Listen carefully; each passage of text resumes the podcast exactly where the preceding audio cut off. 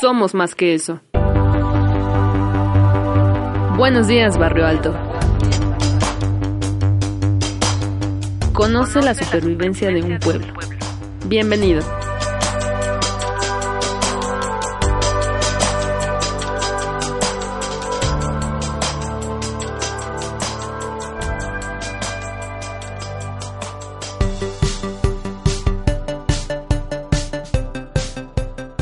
Muy buenos días, querido Barrio Alto. Yo soy Alejandra Pájaro y para mí es un enorme placer que aún sigas aquí escuchándonos. Eh, seguimos en la Feria del Libro, aunque verás que ya no se escucha tanto ruido. Ahorita empiezan, eh, va a seguir un cuarteto de chelos, me parece, pero este, estaremos amenizando, que nos estará amenizando en esta plática. Eh, justo hoy, frente a mí, nuevamente un invitado de aquellos años, no es cierto, hace un par de semanas de hecho, eh, el buen Alfredo Fuentes, que otra vez nos visita, él está presente en esta sexta feria del libro en Cuautepec. Pues bienvenido Alfredo. Hola, hola, ¿qué tal? ¿Cómo estás? Si no lo recuerdan, si su memoria es vaga, eh, él básicamente nos habló sobre birdwatching y otras actividades que estuvo realizando en el primer foro académico de la Ciudad de México, bueno, acerca de la Sierra de Guadalupe en la Ciudad de México, y ahora viene para explicarnos a profundidad eh, sobre el birdwatching que se realiza aquí justo en la Sierra de Guadalupe. Cuéntanos, Alfredo, ¿qué nos traes de nuevo? Bueno, mira, el bird watching es la, la observación de aves, ¿no? Que, que, que traemos un proyecto nuevo eh, para la Sierra de Guadalupe. Eh, para la gente, ¿no? Que, sale a caminar y luego much, muchas veces ve aves eh, en Sierra de Guadalupe, pero nunca identifica o no sabe qué especies tenemos aquí en Sierra de Guadalupe. Entonces básicamente de eso trata el bird watching, este, ver, observar, este, identificar este, las aves este, de Sierra de Guadalupe, que son bastantes especies las que tenemos aquí en Sierra de Guadalupe. Y justo hace un rato me estabas platicando que estás buscando la manera de juntar a otros grupos, ¿no es así?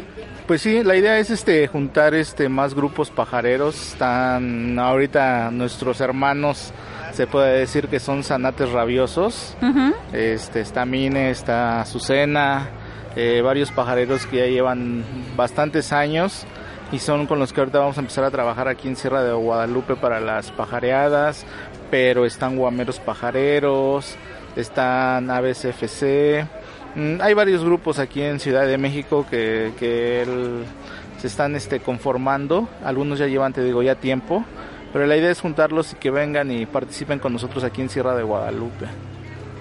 Y justo podrías explicarle a nuestra querida audiencia, eh, ya nos explicaste más de qué, en qué consiste, pero tú como, como participante de esta actividad, ¿qué es, cómo empiezas a hacer un birdwatching? Bueno, básicamente el birdwatching lo, lo, lo empecé a, a, a raíz de, de, lo que antes, bueno, sigo practicando cetrería, pero la, la, observación de aves siempre me, siempre me ha llamado la atención, ¿no? Yo siempre, por lo regular era la observación de aves rapaces, ¿no? O aves de presa que vienen siendo los halcones, eh, aguilillas, este, gavilanes que hay en Sierra de Guadalupe. Ahí nació la, pasión por el birdwatching, la, la, observación, ¿no? O sea, ver tantas aves en Sierra de Guadalupe y no poderlas identificar, eso fue lo que, que, que empecé, ¿no? Nació esa cosquillita, eh, a empezar a identificar y de ahí empecé a conocer más gente que nos gustaba la observación de, de, aves, ¿no? Como dicen, hablábamos el mismo lenguaje, ¿no? Uh -huh. Y ahí empezamos, ¿no? Ahí compré hace muchísimo, hace, no sé, un siete, cinco, siete años, compré unas guías y ve, pasó esos cinco, siete años y apenas las empiezo a desempolvar y a utilizar para, para hacer las observaciones de aves y empezar a identificar ya más concreto las aves aquí de Sierra de Guadalupe. Y estas guías que, eh, bueno, para la gente que no sabemos, eh, ¿qué contienen estas guías? Eh, las guías que tengo vienen il básicamente ilustradas.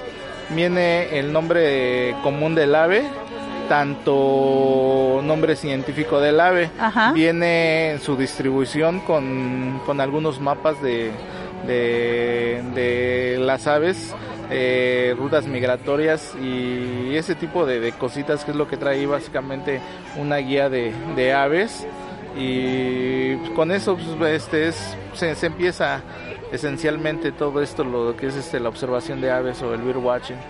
Oye, y también me estabas explicando que hay una página para subir eh, tus observaciones, ¿no? Ah, sí, está este Cornell, ahí este eh, no necesita ser este biólogo ornitólogo.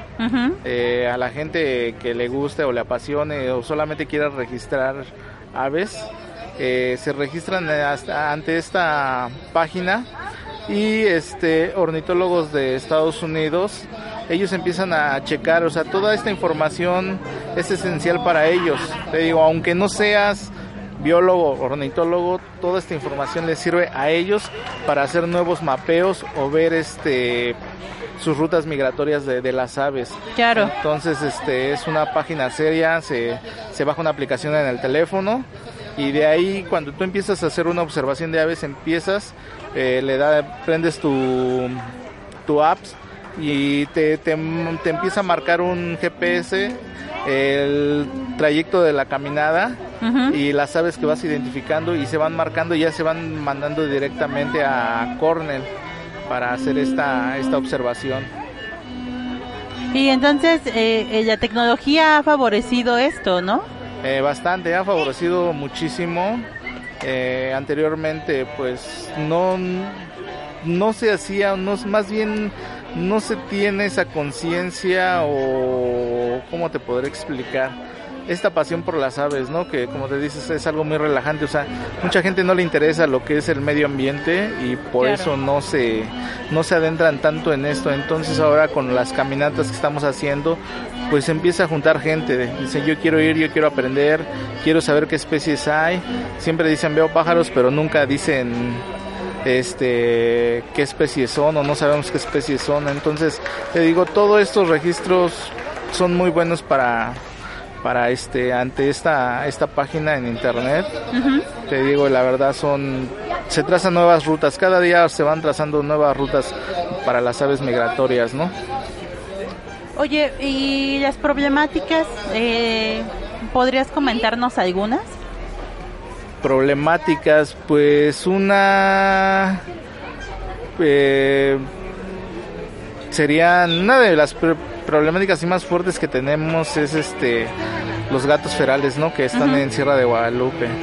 Son gatos que abandonan o gatos que no les hacen caso, crecen en la calle y la única opción es ir a Sierra de Guadalupe y ahí es donde empiezan a, a matar este pues aves, ¿no? Que que muchos no lo entienden así, pero es uno de los mayores problemas y otro pues asentamientos irregulares aquí en Sierra de Guadalupe que se están viendo cada vez más. Oye, y entre estos grupos de birdwatching que eh, has buscado y así, eh, ¿podrías mencionarnos algunos nombres para que la gente también los pueda buscar? Ah, claro que sí, bueno, como te comenté hace rato, están Sanantes Rabiosos, están eh, ABCFC, están Guameros Pajareros, son de la UAM, están un grupo, otro un grupo nuevo, mm, Mexicas, eh, no, recuerdo el segundo nombre, están Oriente Birding, que es, es, un amigo también, lo acabo de conocer, Anuar, es el que trae este, este proyecto también, otro grupo pajarero que también ya está próximo a venir este anual y este pues son de los pocos grupos que, estamos y, bueno los estamos aquí en Cuautepec que es este Axipiter Ciudad de México este somos este una prox de cinco o seis grupos que andamos ahí haciendo nuestras observaciones muy bien, y oye, hace ratito llegaste muy emocionada a comentarme un documental. ¿Puedes presumirnos sobre este eh, producto audiovisual producido por Canal 11? Ah, sí, este, pues, este, esto fue gracias a la bióloga, este, Azucena Olvera. Con ella participé hace un, un mes aproximadamente. Se llaman Tropas Pajareras, eh, impartidas por el Museo de Historia Natural. Este, hay un reportero, se llama Rafael Guadarrama, ¿no? él estaba en una plática con Azucena, estaban checando lo de que él quería hacer un reportaje sobre Sierra de Guadalupe, ya que este reportero vivía por el lado del Estado de México, no recuerdo qué, qué parte del Estado de México. Y Azucena, emocionada, también le dijo, pues uno de los integrantes de Tropas Pajareras está en Coautepec y está trabajando está haciendo observaciones de aves en Sierra de Guadalupe. Me contactó Azucena, también bien emocionada, cuando me dijo, ¿sabes qué? Canal 11 quiere hacer un reportaje sobre Sierra de Guadalupe. Pues nunca dije que no, les dije que sí. Y empezamos, este, casi se hizo de inmediato, tardamos como tres semanas en hacer el, el reportaje para, para Sierra de Guadalupe. Contacté a algunas personas que, que eran necesarias, más bien o fueron necesarias para, para realizar esto, por ejemplo Sedema o Dampava, que son los que están a la cargo de Sierra de Guadalupe. Y este fue un día muy muy intenso, muy largo. Este estuvimos todo un día de grabaciones desde 7 de la mañana hasta 7 de la tarde. Entonces, este Rafa, Rafa, el reportero, muy, muy, muy buena onda, este, se prestó para, para, para lo que lo que queríamos mostrar de no no solo de la sierra sino de Cuautepec apenas se acaba de estrenar la semana antepasada y esta semana se estrenaron este el documental en Canal 11 son una prox de 15 minutos el reportaje aquí en Canal 11. Se, se trató de la, cómo empezó, parte de cómo empezó Cuautepec, eh, asentamientos irregulares de, de, Sierra de Guadalupe y en la parte donde nosotros ya participamos, eh, lo que viene, viene siendo este, la fauna eh, de Sierra de Guadalupe. Ahí tuvimos una pequeña participación junto con el profe Nacho de, de Amigos del Árbol algunos biólogos, que también amigos míos, que los hicimos la invitación para que participaran. Y bueno, ahorita ya anda rolando aquí en varias redes sociales de, de aquí de Cuautepec ese video, ¿no? Pero este, bueno, esos pequeños videos, no han visto todos, no más ahorita he visto uno, pero ya en el transcurso de los días voy a empezar a compartir este los ahora sí que bien los tres videos juntos para que se los chuten completitos. Sí, que, que seguro valen la pena, ¿no? Conocer un poco más el barrio eh, desde un punto de vista, desde la naturaleza también y pues también que se siga viendo su participación. Pues sí, fue, fue un, un, honor haber estado ahí o haber que nos hayan podido contactar y que, que, que por, por nosotros o por un pequeño grupo que estamos ahí luchando por Sierra de Guadalupe se haya podido hacer este este pequeño documental. A algunos no les va a parecer, a algunos sí nos pareció la idea. Entonces, este, pues la idea es de que el domingo, el día domingo, lo presentemos aquí con el proyector, aquí en la Feria del Libro. Ok. Ese, ese, ese pequeño resumen del noticiero de Canal 11. estuvo muy bueno, la verdad estuvo, estuvo padre. Fueron, fue un día completo, ahí en Sierra de Guadalupe. Eh, unos pocos minutos en, en Canal 11, pero valió la pena de verdad que, valió la pena haber estado en, en, ese, en ese pequeño especial de, Canal 11.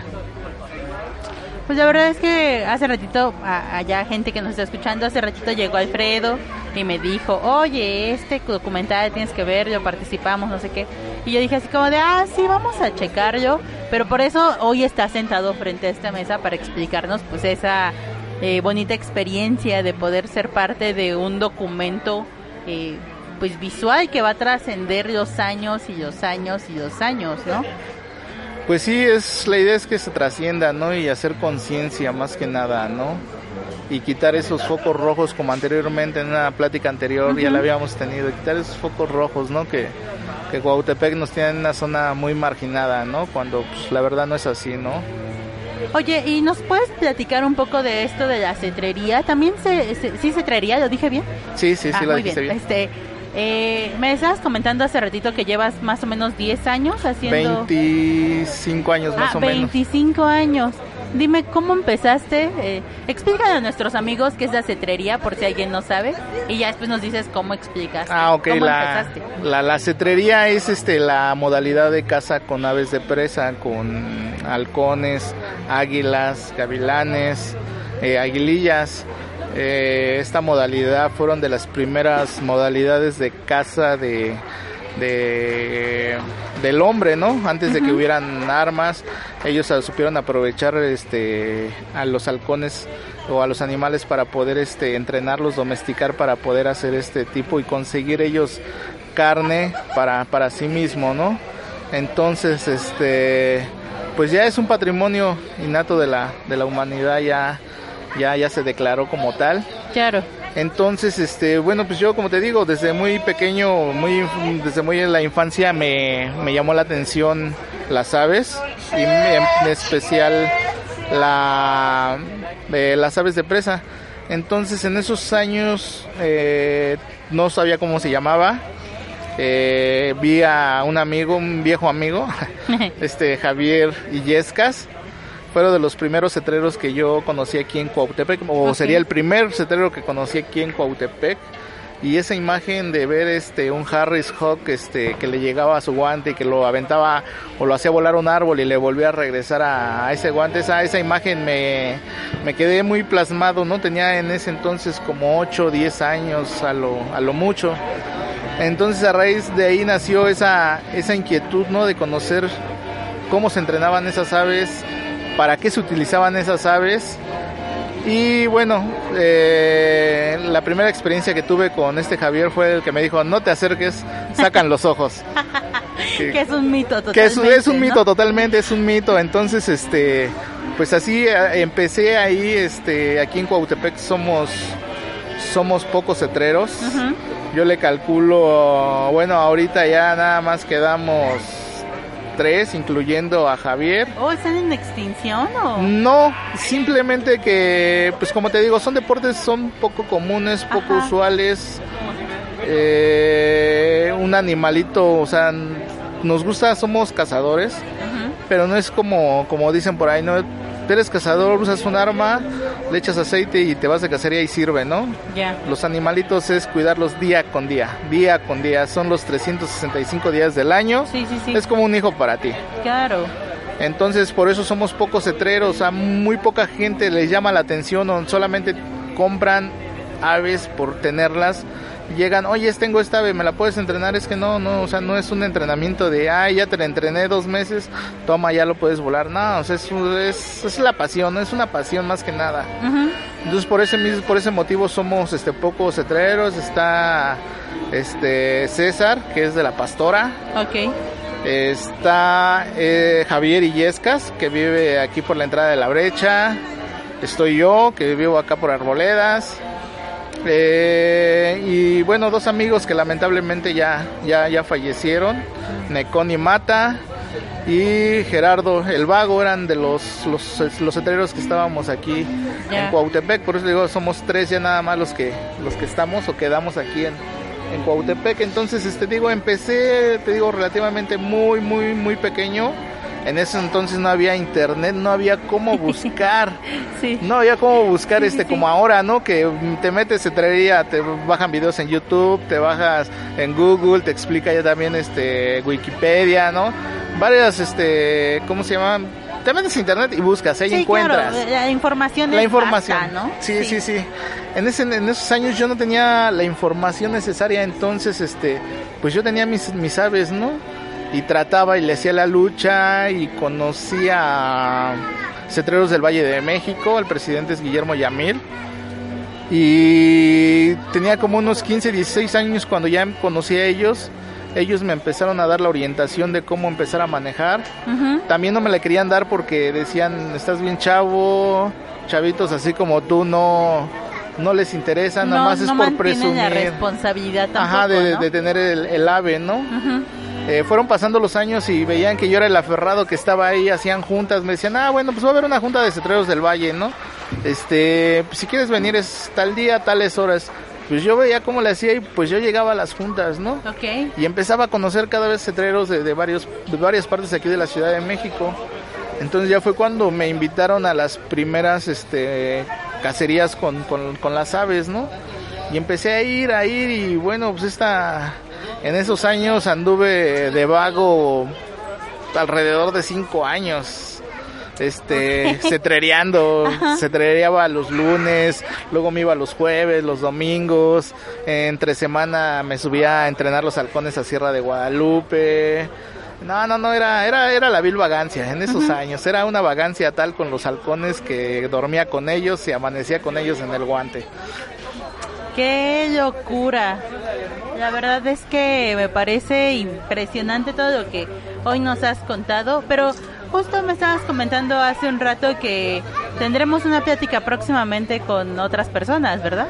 Sí, bueno, este, sí me gustaría invitar, se puede decir que a los creadores de, de Ciudad de México, tanto a algunos amigos que, que son de Zanates, Zanates rabiosos, este, me gustaría invitar, digo, lo, lo voy a anunciar públicamente, que estuviera Chucho, estuviera Diego, que él es el que con el que estamos trabajando ahorita con, con Sedema y Dampava. Él es una autoridad que nos han brindado todo el apoyo para, para estar en las pajareadas, nos prestan este las camionetas de, de, gobierno para subir a la gente a Sierra de, de Guadalupe. Entonces, este Armando Amin, que es el coordinador del lago del humedal de Bosque de Aragón, que también él está con nosotros y él siempre creyó en este proyecto con nosotros. Minerva, Mine, eh, amiga que también está, ella es de Sanates, te digo, es una bióloga muy, muy, muy buena. Apenas también tuvo otra entrevista. Y pues un servidor, ¿no? Para platicar ya más, más a fondo y que la gente se entere bien de propias palabras y la, experiencia de ellos, de pajareros que llevan muchos más años que yo en la observación de aves, pues que, se integren y integrar a más gente, ¿no? Para hacer la conciencia y, crear nuevos valores, ¿no? Ante, ante todas estas problemáticas que vamos teniendo en general. Sí, y la verdad es que me parece eh, impresionante y que qué bueno que les haces la invitación públicamente para que sientan el compromiso de venir frente a este micrófono a compartir su opinión y sobre todo la información que están ellos eh, distribuyendo entre ustedes para crear nuevos proyectos, ¿no? Que eso es muy importante, que se hagan más proyectos para la Sierra de Guadalupe con el fin de ayudar y fomentar esta información de cuidados y hábitos allá arriba, ¿no? Pues sí, te digo, gracias al pequeño documental que se hizo con Canal 11, pues al parecer que ahora sí ya voltearon a ver la sierra. Bien, bien, bien, bien. Entonces, sí necesitamos un poquito más apoyo y más gente, ¿no? Que se una a la, a la, a la causa, ¿no? Sí, sobre todo.